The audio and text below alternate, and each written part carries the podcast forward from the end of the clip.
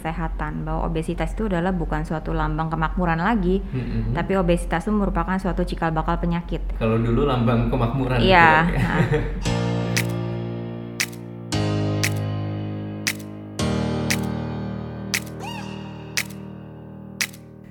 Hey halo pendengar, selamat datang di podcast Opnama, obrolan awam seputar medis. Bersama saya Dr. Marco Vidor yang akan menjawab pertanyaan Anda seputar kesehatan dan mengajak Anda untuk melihat lebih dekat mana mitos dan mana fakta di dunia kedokteran.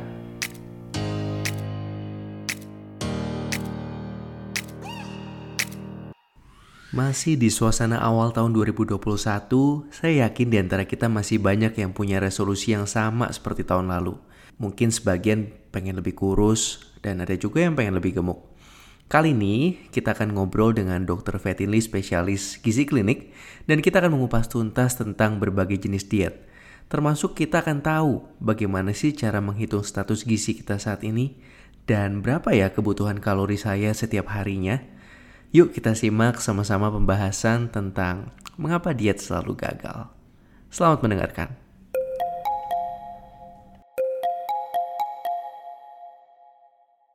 Oke, hai pendengar. Saat ini di hadapan saya sudah ada seorang dokter spesialis gizi klinik yang setelah menyelesaikan studinya pada tahun 2014 juga aktif berkecimpung di dunia pendidikan kedokteran. Apa kabar dokter Fetinli spesialis gizi klinik? puji Tuhan baik, terima kasih. Kesibukannya apa nih dok sekarang ini? Eh, kesibukan saat ini eh, tetap praktek sebagai dokter spesialis gizi klinik. Kebetulan juga saya eh, sebagai staf pengajar di salah satu fakultas kedokteran swasta di Jakarta. Yes. Eh, itu aja sih. Selama pandemi mungkin lebih banyak di rumah mungkin dok ya? Atau Ya. tetap di rumah sakit? Ya kalau praktek masih sih ke, ke rumah sakit. Cuman kalau untuk mengajar, nah itu kita eh, dari rumah. Selama pandemi banyak orang ketemu hobi baru dok di rumah. Dokter ada kegiatan baru nggak yang belakangan ini ditekuni gara-gara pandemi? Olahraga jadi lebih rajin kayaknya sih. Tadinya dulu- nggak? Tadinya ya nggak serajin sekarang. Oke, olahraga apa tuh dok? Jalan doang. Jalan, ya, pagi. jalan pagi ya. Oke dok, em, awal tahun 2021 nih, kalau menurut saya ya sampai hari ini masih mungkin sebagian yang namanya resolusi orang di tahun baru tuh targetnya salah satunya status gizinya pengen lebih baik. Ya. Yang kegemukan pengen kurus, yang kurus sekali pengen bentuk tubuhnya lebih ideal.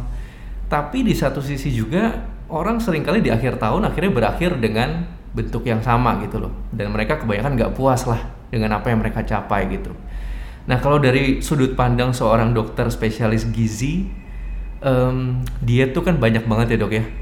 Gimana sih dok kalau orang bilang saya pengen kurus misalnya, bagaimana kita mendekati metode diet mana yang pas gitu dok? Kan banyak sekali yang namanya diet itu dok. Iya. Jadi kalau sekarang itu memang banyak sekali ya diet-diet populer di kalangan masyarakat umum ya. Eh, tapi kalau dari eh, evidence base-nya tetap yang sehat, yang baik adalah yang rendah kalori dengan komposisi seimbang Oke, seperti itu. Dan yang penting sih sebenarnya adalah komitmen. komitmen ya. Ya. Bagaimana kita tetap stick dengan eh, metode yang kita pilih gitu dok ya. Betul. Jadi dok kalau ada eh, keto diet, Mediterranean diet, atau yang saya sendiri jalani intermittent fasting gitu, semuanya baik-baik aja ya dok sebenarnya. Ya kalau yang seperti itu ya eh, sebenarnya sih boleh-boleh saja. Cuman kan kalau yang tadi yang disebutkan seperti keto diet, kalau Mediterranean diet sih masih oke ya kalau menurut saya. Kemudian intermittent fasting itu sih kalau untuk jangka pendek sih ya kalau mau coba-coba silakan. Tapi kalau untuk jangka panjang eh, tidak direkomendasikan karena secara komposisi aja kan eh, terutama keto diet ya Iya. itu secara komposisi kan itu sangat tidak seimbang di mana kan kita tahu dia sangat tinggi lemak Tinggi lemak. ya kemudian juga sangat rendah karbohidrat Mm-mm. itu sih Dan jadi itu dalam jangka panjang efeknya bisa apa tuh dok? eh karena tinggi lemak ya dan kemudian asupan lemaknya pun itu kan lemak itu kan ada yang je- jenuh tidak jenuh ya Ya. Eh, kalau dari penelitian-penelitian itu ya terhadap kesehatan kardiovaskular ya itu yang ditakutkan sih maksudnya kalau untuk jangka panjang untuk saat ini Jadi lebih ke arah kesehatan jantung yang nggak baik ya dok ya, Ya. karena tinggi lemak. Belum lagi kalau jenis lemak yang dipilih salah gitu dok ya. Betul, iya. Oke. Em, dok, kita balik ke yang dasar dulu ya. Kapan sih seseorang tuh dibilang status gizinya nggak sehat atau malnutrisi gitu dok? Ya, jadi kalau malnutrisi sendiri kan artinya mal itu salah, nutrisi gizi ya. Jadi kalau malnutrisi itu artinya gizi yang salah. Jadi kalau kita melihat konteks malnutrisi artinya bisa gizinya yang berlebih atau gizinya yang kurang. Gitu. Jadi kalau berdasarkan WHO itu kita menggunakan yang disebut sebagai indeks massa tubuh atau body mass index atau BMI. Nah, dikatakan normal apabila BMI-nya itu dalam rentang eh, 18,5 sampai 22,9. Ini untuk dari kriteria eh, dari WHO untuk Asia Tenggara. Asia, ya. Ya. Jadi kalau kurang dari 18,5 itu dikategorikan sebagai underweight. Mhm. Kalau lebih dari 22,9 artinya 23 ya sampai 24,9 itu overweight atau berat badan lebih. Lebih dari 24,9 ar- atau lebih dari dua lebih dar, lebih sama dengan 25 sampai 29,9 itu adalah obes 1, lebih dari sama dengan 30 itu obes 2. Oke. Gitu. Dan itulah yang disebut dengan indeks massa tubuh ya dok ya. Iya, betul. Di mana angka-angka tadi kita dapatkan dengan membagi berat badan dalam kilogram dibagi tinggi badan kuadrat dalam satuan meter. Ya, betul. Jadi contohnya misalnya berat saya 70, tinggi saya 160 katakan. Tinggi 160 itu mesti kita rubah dulu jadi meter dok ya. Betul. 1,6 kali 1,6, nah baru 70 itu dibagi hasil yang tadi. Betul. Oke, jadi boleh dibilang eh, ideal tadi 18,5 sampai 22,9 di bawah terlalu kurang salah, terlalu lebih pun salah ya dok ya. Ya, betul. Oke, Eh, dok, tapi kalau kita pakai dok ya, saya sering juga menghitung BMI saya sendiri gitu ya.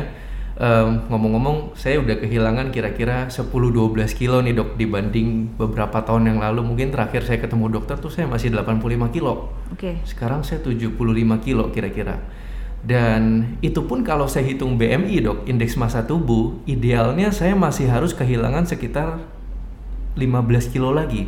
Jadi kalau saya hitung saya mau mencapai 22,9 itu, berat saya harus 62.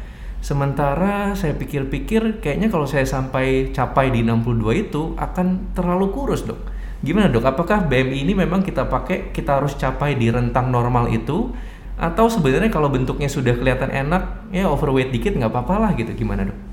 Ya, jadi sebenarnya sih eh, kalau BMI itu kan dia kasar ya, tapi dia punya kelemahan juga karena dia tidak bisa melihat atau menilai komposisi tubuh. Kan kita tahu kalau komposisi tubuh kita kan ada lemak ya, kemudian ada massa otot, ada air dan lain sebagainya. Jadi kalau BMI itu memang dia tidak bisa membedakan antara massa lemak dan massa bebas lemak. Jadi bisa saja seseorang dia BMI-nya lebih dari 22,9 tapi ternyata dia bukan kelebihan lemaknya, mungkin dia besar di otot. Nah, itu sih yang mungkin bisa menjadi pertimbangan. Jadi mungkin bisa pemeriksaan lebih lanjut untuk eh, komposisi tubuh. Betul. Jadi dikasih di, diketahui lebih detail gitu dok ya. Ini Betul. beratnya ototnya atau lemaknya. Ya. Itu ada alatnya ya dok ya. Ada. Oke. Dan kalau sekarang dok alat-alat timbangan yang bisa membagi komposisi tubuh tuh sebenarnya cukup mudah loh didapatkan. Ya. Dengan harga yang nggak terlalu mahal. Itu akurasinya gimana dok? Apakah cukup baik? Eh, ya so-so sih ya, maksudnya Hmm. ya eh, berbagai merek sih tentu saja. Eh, ya oke lah kalau untuk screening awal sih ya. Bisa ya dok ya. Iya. Bisa diandalkan angka-angka itu ya. Oke.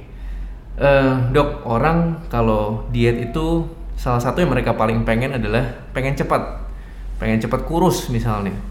Nah, sedangkan kan kita juga tahu ya namanya penurunan berat badan itu tidak boleh terlalu cepat ya dok ya. Ada bahayanya nggak sih dok kalau kurusnya ekstrim nih dalam sebulan kehilangan 10 kilo misalnya? Ya, jadi sebenarnya kan kalau kita mau kurus itu yang mau kita hilangkan adalah massa lemak ya. Mm-mm. Karena itu kan yang tidak sehat lah ya.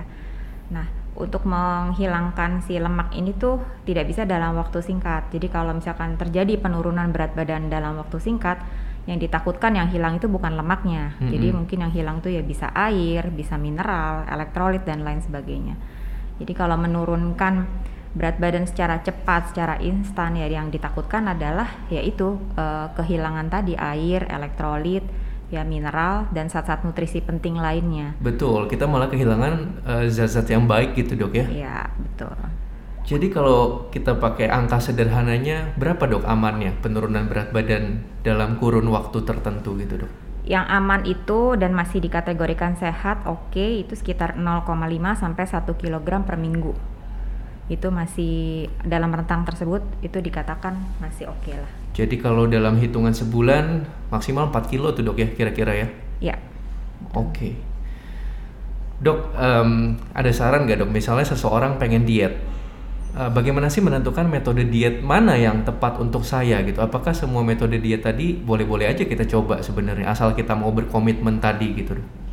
Ya, jadi uh, tadi yang seperti saya kemukakan, yang paling baik tetap adalah yang rendah kalori, mm-hmm. ya, dengan komposisi seimbang. Karena yang disebut komposisi seimbang itu artinya lengkap mengandung semua makro dan mikronutrien, mm-hmm. ya.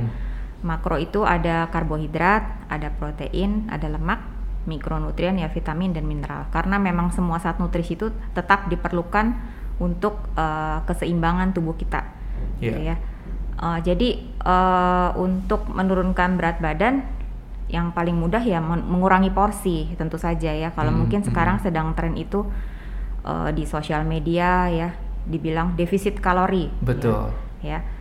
Boleh saja defisit kalori tapi tetap saja harus diperhatikan komposisinya ya. komposisinya. Ya, ya jadi jangan hanya kalorinya saja yang dilihat tapi secara kualitasnya komposisinya tidak diperhatikan. Jadi yang paling gampang ya mengurangi porsi tapi tetap mengandung semua zat nutrisi tersebut dan di situlah mungkin peran besar dari seorang dokter spesialis gizi klinik untuk membantu nih seorang pasien komposisi dietnya seperti apa sih gitu ya dok ya betul karena uh, diet itu sifatnya individual ya hmm. karena orang misalkan saja yang berat badannya start awal di atas 100 kg tentu saja dietnya itu tidak bisa sama dengan orang yang start awalnya mungkin yang 70 80 kg. Yeah. Ya kan kemudian fungsi-fungsi organnya juga perlu kita perhatikan. Orang misalkan dengan uh, gangguan atau yang fungsi ginjalnya terganggu ya atau dengan penyakit-penyakit kronik lainnya tentu saja kan itu perlu perhatian gitu loh. Jadi mm -hmm diet itu sifatnya individual jadi jangan ngikut-ngikut uh, diet ala Orang siapa lain, ala siapa iya. gitu diterapkan ke badan sendiri itu sih. Itu yang paling sering terjadi sebenarnya dok. Iya. bener nggak? Kita tuh kebanding nanya dokter lebih sering nanya teman. Lihat teman yang berhasil kurus eh uh, lu pakai cara apa sih? Gitu kan. Lalu dia coba gitu. Sedangkan belum tentu cocok dengan kondisi tubuh dia Dok, dari orang ke orang kan kebutuhan kalori setiap orang beda-beda ya dok ya? Betul. Uh, tergantung berat badan kita, tinggi badan kita. Ada cara sederhananya nggak sih dok untuk menghitung saya nih kebutuhan kalori saya, saya berapa sih dalam satu hari? Cara sederhananya adalah uh, itu dengan mengalihkan berat badan ideal ya. Uh, berat badan idealnya itu kalau untuk wanita dikalikan 25 kalori mm -hmm. ya, kalau pria dikalikan 30 kalori Cara menghitung berat badan ideal adalah tinggi badan dikurang 100, kemudian dikurang lagi 10% dari hasil pengalian tinggi badan dikurang 100 tadi. Jadi misalkanlah tinggi badan 170. Oke. Okay. Uh, eh, berat badan idealnya adalah 170 dikurang 100 kemudian dikurangi 10% dari 70. Jadi ber, uh, jadi berat badan idealnya adalah 63. Berarti okay. kebutuhannya jika dia seorang laki-laki ya berarti 63 dikalikan 30. Iya, iya, iya. Jadi sekitar 1800 kalori. Kalori ya per harinya. Uh. Itu cara yang sederhana banget tuh, Dok ya. Iya. Jadi sekali lagi tinggi badan dikurangi 100 lalu dari hasil tadi kita kurangi 10% ya. Iya. Nah, untuk wanita kali 25, untuk pria kali 30. Iya. Oke. Okay. Um, Dok, sekarang ini uh, banyak sekali aplikasi di mana kita bisa track nih dok. Uh, mak ya saya makan sayur asam, berapa kalori sih sayur asam saya? Saya makan uh, junk food misalnya berapa kalori? Apa perlu dok kita sampai sebegitunya mencatat diary food kita itu direkomendasikan nggak dok? Boleh saja sih kalau menurut saya justru dengan dicatat itu jadi ketahuan ya kita kelebihan di mana, kurang di mana gitu ya. Itu boleh-boleh saja. Boleh-boleh aja ya. Hmm. Oke, dok. eh, banyak orang juga yang nanya, sebenarnya untuk kita mencapai berat badan ideal yang kita damba-dambakan, itu lebih penting mana dok? Apakah kita restrict apa yang kita makan, atau ah makannya bebas aja, tapi yang penting olahraga sebanyak-banyaknya? Sebenarnya dua-duanya ya, karena prinsip dari uh, berat badan ya, itu kan adalah keseimbangan energi hmm. berat badan kita akan tetap maksud tidak berubah ya tidak naik tidak turun apabila energi yang masuk itu sama dengan energi yang keluar hmm. dan kita tahu bahwa energi yang masuk itu kan berasal dari asupan makanan dan minuman yeah. ya iya. sedangkan kalau energi yang keluar salah satunya adalah dengan aktivitas fisik yeah. olahraga tadi jadi sebenarnya sih dua-duanya sih perlu ya jadi gitu dua-duanya perlu tapi mungkin sebenarnya dibandingkan dengan yang kita makan dok kalau kita makan sepiring nasi padang aja itu kan kalorinya banyak banget ya dok ya terus ya. kita olahraga sejam baru kurangnya berapa kalori gitu ya Iya. Jadi penting betul. juga mengontrol apa yang kita makan tadi dok ya. Betul. Oke. Lalu dok kalau kita ngomongin diet nih uh, selalu mengacu pada yang namanya public figure. Nah, belakangan ini yang lagi musim uh, dari public figure yang wanita mungkin ya itu ada yang namanya Tia Ariesta di mana dia ini mempopulerkan dia itu berhasil kurus katanya, kehilangan sekitar 14-15 kilo berat badan dengan menerapkan yang namanya jalan 45 menit tiap hari, lalu tidak makan makanan apa pun yang mengandung tepung, minyak, gula, dan santan. Um, dibenarkan nggak dok cara seperti ini? Ya, jadi ada beberapa hal. Uh, kalau untuk diet alatia ini sih sebenarnya tidak ada yang salah, hmm. ya uh, pertama dia jadwal makan teratur. Iya. Yeah. Ya, jadi memang kalau mau diet itu jadwal makan harus teratur. Bukan berarti kalau mau diet itu harus men-skip atau melewatkan waktu makan. Yeah. Ya. Jadi itu satu benar ya untuk jadwal makan. Kedua uh, jenis. Kalau kita bicara dengan jenis berarti komposisi. Diet yang dijalankan oleh Tia itu komposisinya cukup baik menurut saya. Mm -hmm. Jadi dia tetap mengandung karbohidrat, dia tetap mengandung protein, dia tetap mengandung lemak walaupun dikurangi ya. Kemudian uh, vitamin, mineral dari sayur dan buah juga dia uh, ada gitu yeah. ya. Mm-hmm.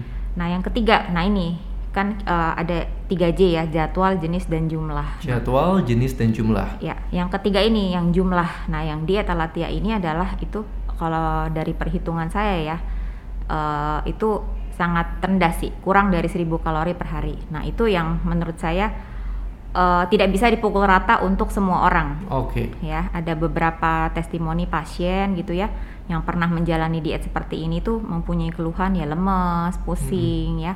Jadi uh, karena jumlahnya mungkin ya ekstrim itu hmm. sangat uh, rendah di bawah 1000 kalori per hari Nah, itu yang mungkin perlu menjadi perhatian. Maksudnya tidak bisa dipukul ratakan sama untuk semua, semua orang. orang. Ya.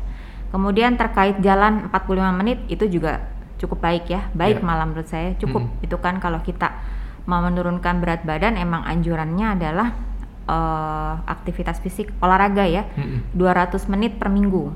200 menit per minggu. Ya, kalau untuk kebugaran saja sih cukup 150 menit per minggu. Tapi kalau hmm. kita mau menurunkan berat badan itu anjurannya adalah 200 menit per minggu. Nah, itu boleh dibagi frekuensinya antara 3 sampai 5 kali. Ya kan okay. kalau 45 kali 5 kan 225 ya. Yeah. Emang mungkin patokannya dari situ. Oke. Okay. Itu sih. Kalau orangnya sanggup melakukan lebih dari 200 menit per minggu boleh nggak dok? Oh ya boleh-boleh saja tapi menurut saya sih uh, juga nggak perlu berlebihan. Nggak perlu berlebihan ya. Iya. Yang penting pas ya. Iya. Kalau perihal jenisnya sendiri, apakah semua olahraga kemudian sama aja proporsinya atau olahraga seperti apa dok yang 200 menit itu yang baik dok? Boleh kombinasi antara kardio, mm -hmm. uh, kemudian juga boleh uh, dikombinasi dengan yang uh, strengthen ya, yang membentuk otot, masa otot. Berarti gitu. termasuk di antaranya yang melibatkan beban gitu dok ya? Iya betul. Oke oke. Oke, menarik sekali nih dok. Kalau kita ngomongin diet ini menarik ya, karena nggak habis-habis dari waktu ke waktu, terus tetap menarik. Sementara dok, um, kita balik lagi ke ngomong titik ekstrim dari diet ini, di mana kita nih nggak mau sampai terjadi namanya obesitas. Nah, tapi banyak orang yang cuman motivasinya saya nggak mau gemuk, tapi mereka nggak gitu tahu sebenarnya. Emangnya kenapa sih kalau obesitas itu dampak buruk buat kesehatannya apa aja dok? Ya, jadi obesitas sendiri kan sebenarnya bukan hanya dilihat uh, dari sisi kosmetik ya. Yeah. Uh, jadi yang kita lihat itu sekarang adalah dari sisi kesehatan bahwa obesitas itu adalah bukan suatu lambang kemakmuran lagi, mm-hmm. tapi obesitas itu merupakan suatu cikal bakal penyakit. Kalau dulu lambang kemakmuran gitu, iya. Gitu, ya. Nah, nah, jadi obesitas itu merupakan awal dari penyakit-penyakit degeneratif ya, seperti yeah. diabetes mellitus, kemudian uh, penyakit jantung koroner, stroke, mm-hmm. hipertensi dan lain sebagainya.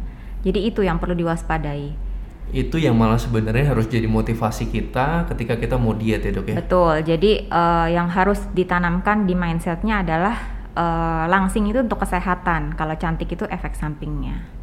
Cantik itu efek yang mengikuti iya betul. bonusnya, bonusnya betul. iya, jadi jangan dikejar di awal gitu dok ya? Iya. oke oke um, dok kemudian belakangan ini saya pun tertarik ya dengan praktek-praktek yang disebut dengan mindfulness. Katanya kita itu harus lebih aware nih dengan setiap tarikan napas kita. Jadi banyak orang yang katanya terjebak dalam kayak autopilot gitu kesehariannya. Makan ya makan aja gitu loh. Nggak sadar kapan harus berhenti makan, kapan harus mulai makan. Belum lagi kalau yang makannya sambil nonton TV, nonton YouTube. Jadi sekarang tuh banyak orang yang bilang coba deh kita pun harus mindful saat makan. Jadi yang disebut dengan mindful eating Gimana dok pandangan seorang dokter gizi? Ada pengaruhnya nggak sih itu dok? Uh, kalau menurut saya sih kalau secara teori pun itu ya pasti uh, bisa secara logika ya gini. Kalau kita mindful eating itu kita menyadari ya 3J tadi. Yeah. Jadwal ya kan. Kemudian jenis apa yang kita makan ya kan. Karbonya bagaimana, lemaknya gimana, vitamin apa, protein, vitamin mineralnya ya kan. Kemudian jumlahnya ya, hmm. ya, kita menyadari itu semua ya uh, kemudian teksturnya, rasanya semua. Dan yang paling penting di sini kan berarti makannya nggak cepet-cepet ya. Yeah, yeah. Nah seperti uh, di badan kita tuh juga punya sensor gitu kan. Uh, uh, uh. Makanya kata orang bilang kalau mau diet itu makannya jangan cepet-cepet gitu karena di uh, organ pencernaan kita tuh ada sensornya gitu loh. Jadi kalau kita makan lebih lambat ya kan? Nanti sensornya itu akan memberikan sinyal ke otak. Satiety-nya dok ya? Iya. Lebih puas jadi gitu, otomatis dok, ya? porsinya pun bisa kita kontrol. kontrol. Itu sih. Maksudnya uh, bisa aja sih berpengaruh ya. Maksudnya kalau secara teorinya sih bisa seperti itu. Ini soal jadwal nih menarik dok, karena kemudian jadi ada dua pendapat nih. Ada orang yang oke, okay, saya strict jadwal, saya punya jadwal makan pagi jam segini, makan siang jam segini dan seterusnya gitu. Tapi kemudian ada juga yang bilang makan tuh jangan dijadwalin, tapi coba dengarkan apa kata tubuhmu. Kapan dia lapar ya makan, kapan sudah kenyang berhenti makan. Yang lebih baik gimana dok? Disiplin mengacu pada waktu tertentu atau ngikutin hasrat di tubuh kita gitu dok? Disiplin terhadap waktu. Hmm. Karena apa? Uh, sebaiknya itu makan itu prinsipnya adalah mulai makan sebelum lapar, berhenti makan sebelum, sebelum kenyang. kenyang. Ya, dengan demikian kita bisa mengontrol uh, apa namanya rasa lapar bisa pengontrol porsi. Yeah, yeah. ya karena kan kalau kita sudah dalam kondisi lapar sekali itu cenderung kalap sehingga porsi juga cenderung banyak dan besar. Yeah. ya jadi biasanya itu waktu makan itu uh, antara dua makan besar itu ya sekitar 6 jam karena itu sesuai dengan waktu pengosongan lambung manusia ya. Jadi sebaiknya tetap terjadwal Iya, iya. Jadi dijadwalkan lebih baik, Dok ya. Betul. Karena kalau kita skip waktu makan, ya yang seperti tadi saya bilang, maksudnya misalkan kita skip makan malam ya, hmm. itu paginya itu cenderung kita akan lapar sekali. Betul. Dan otomatis porsi di pagi itu itu akan jauh lebih banyak dibanding kalau kita tidak skip makan malam. Itu saya sering ngalamin, Dok, karena saya menjalani intermittent fasting mungkin setahun ada ya, Dok ya ya jadinya jatuhnya jadi sering balas dendam. Betul. Ketika window di mana saya makan tuh ya makan sekenanya gitu karena merasa ih saya udah 16 jam loh nggak makan gitu. Salah itu dok ya? Uh, ya sebaiknya sih tetap terjadwal ya karena kita bisa kontrol jadinya. Mm-hmm. Justru sebelum sampai lambung itu kosong sama sekali, makanya tuh kadang di tengah-tengah dua makan besar pun itu uh, ada boleh waktunya snacking ya. Jadi tapi snacking itu namanya juga kan makanan kecil tentu saja dipilih makanan-makanan yang kalorinya kecil ya snack sehat lah istilahnya snack sehat, dok ya, ya. jangan hmm. sembarang snack ya betul oke okay. dok mungkin uh, sekarang kita mau bicara pada orang tua yang punya anak nih dok um, anak-anak zaman sekarang tuh kan jatuhnya generasi Z ya hmm. saya nih milenial di bawah saya generasi Z yang lahirnya tahun 2000 ke atas gitu sekarang nih ada perbedaan dok dibanding zaman kita dulu gitu ya Kalau dulu kadang-kadang kesadaran bahwa tubuh kita ini nggak ideal status gizinya kadang-kadang datang dari orang lain gitu. Ada yang bilang ada yang dibully misalnya, eh gemuk loh atau uh, buncit banget gitu. Kemudian kita jadi sadar bahwa eh ya loh tubuh saya nggak ideal gitu. Nah tapi makin ke sini isu body shaming itu kental ya di mana orang nggak bisa sembarangan lagi loh kritik bentuk badan orang lain. Jadi sebenarnya peran siapa dok yang paling besar? Apakah orang tua yang mendidik anaknya di rumah supaya jangan sampai nih anak ketika dia menginjak masa remaja atau dewasanya jadi obesitas gitu dok? Ya sebenarnya sih kalau peran orang tua memang tidak pernah sampai kapan pun tergantikan ya. Jadi hmm. yang paling penting di sini kan bagaimana orang tua itu menjadi role model untuk anak-anaknya. Dan kalau anak generasi uh, apa tadi milenial ya, iya. itu lebih ke arah orientasi diri sendiri. Iya. Ya, jadi uh -huh. mungkin perlu ditanamkan atau ditekankan bahwa kalau kamu kurus itu bukan semata-mata yang tadi untuk kecantikan atau supaya yeah. ganteng saja, -hmm. tapi kita harus lebih menekankan bahwa kalau gemuk itu tuh tidak sehat. Nah, kalau ya mungkin dia pede dengan kegemukannya, tapi kan nggak sehat gitu. Yeah, Jadi yeah. mungkin itu yang perlu ditekankan bahwa untuk kesehatan sendiri itu sih yang perlu ditekankan kalau menurut saya. Pada ya, akhirnya pengertian itulah ya yang membuat orang sadar dan akhirnya mau bisa mencapai apa yang dia pengen capai dok ya. Iya. Oke dok, ini awal tahun ya dok ya. Um, orang tuh diet sering gagal. Tadi dokter udah bilang uh, komitmen tuh penting. Ada tips nggak dok mungkin di akhir nih untuk kesimpulan kita supaya gimana nih caranya supaya tahun 2021 diet saya nggak gagal lagi tips-tips apa yang bisa kira-kira dilakukan dari hari ke hari kecil tapi dampaknya outcome-nya baik gitu dok? Uh, apa ya tadi komitmen konsisten itu sih ya apa yang paling utama ya. Mm -hmm. Tipsnya ya mulai dari hal-hal yang mudah dulu deh maksudnya. Mm -hmm. Ya tadi yang paling gampang itu ya mengurangi gula yang gampang yeah. yang kayak gitu dulu deh kalau sampai kalau yang terlalu ekstrim ngurangin kalori hitung-hitung kan ribet ya kadang orang bilang diet mau diet aja ribet banget sih susah banget orang jadi uh, tadinya niat udah jadi udah jadi malas lagi yeah, yeah. yang paling gampang ya tadi ngurangin yang yang alat tia tia itu makanya tadi menurut saya sih Baik, uh, ya? lumayan cuman hmm. yang terkait jumlahnya aja yang perlu diwaspadai ya jadi okay. tidak bisa dipukul rata jadi itu tadi mengurangi tepung, mengurangi apa gorengan ya, yeah. seperti sama aktivitas fisik lah. Mulai dari hal yang paling simple, jadi kayak misalkan olahraga, nggak usah pikir saya mau nge-gym atau saya mau berenang yang ribet-ribet. Yang paling gampang jalan aja dulu deh. Jalan kayak, aja ya? Iya, 45 menit sehari itu udah cukup kok, lebih dari cukup. Mudah dan murah tuh ya, iya, jalan kaki. Betul. Dok bicara soal komitmen, kemudian muncul istilah yang namanya cheat day. Cheat day, ya. Boleh nggak sih dok cheat day itu dok? Ya, kalau saya ditanya uh, sama pasien boleh cheat day dok? Ya, selama kamu bisa kontrol kan prinsipnya gini ya. Kalau menjalankan diet itu kan uh, itu terus ya, ya. seumur hidup. Itu kan betul, kan yang betul. diajarkan adalah pola makan sehat gitu loh. Jadi kalau cheat day itu nanti malah jadi bablas, gitu kan yang ditakutkan. Ma ya. Jadi uh, bukan berarti kalau diet itu nggak boleh makan enak enggak kok boleh kita tetap boleh makan makan kesukaan kita tapi yang penting tadi kontrol kontrol batasi porsi gitu kan ya iya jangan sampai ya melewati dari kebutuhan kita itu aja sih karena pada akhirnya kalau cheat day itu dilakukan semena-mena sia-sia juga ya Betul. usaha kita yang udah susah payah iya. gitu ha. ya Dok, tadi dokter udah singgung juga, diet itu berkepanjangan, seumur hidup, bukan untuk satu periode tertentu. Kemudian ada fenomena juga dok orang yang sudah berhasil diet, eh balik lagi, gemuk lagi, gain weight lagi. Bagaimana dok mempertahankan keberhasilan diet kita yang sudah berhasil nih misalnya? Ya itu makanya yang harus ditanamkan adalah pola makan sehat tadi. Kalau sudah sampai bol, apa berat makan apa berat badan ideal, mm -hmm. itu kan berarti uh, harus dievaluasi lagi tuh. Kita harus tahu jumlah untuk maintenance kita tuh berapa gitu kan. Jadi yeah. itu yang harus terus dipertahankan bisa naik lagi pasti dia ya istilahnya balas dendam nih gitu Betul. gitu kan jadi hmm. akhirnya naik lagi berat badannya sering dok ketemu pasien yang seperti itu ya iya banyak ya banyak oke okay.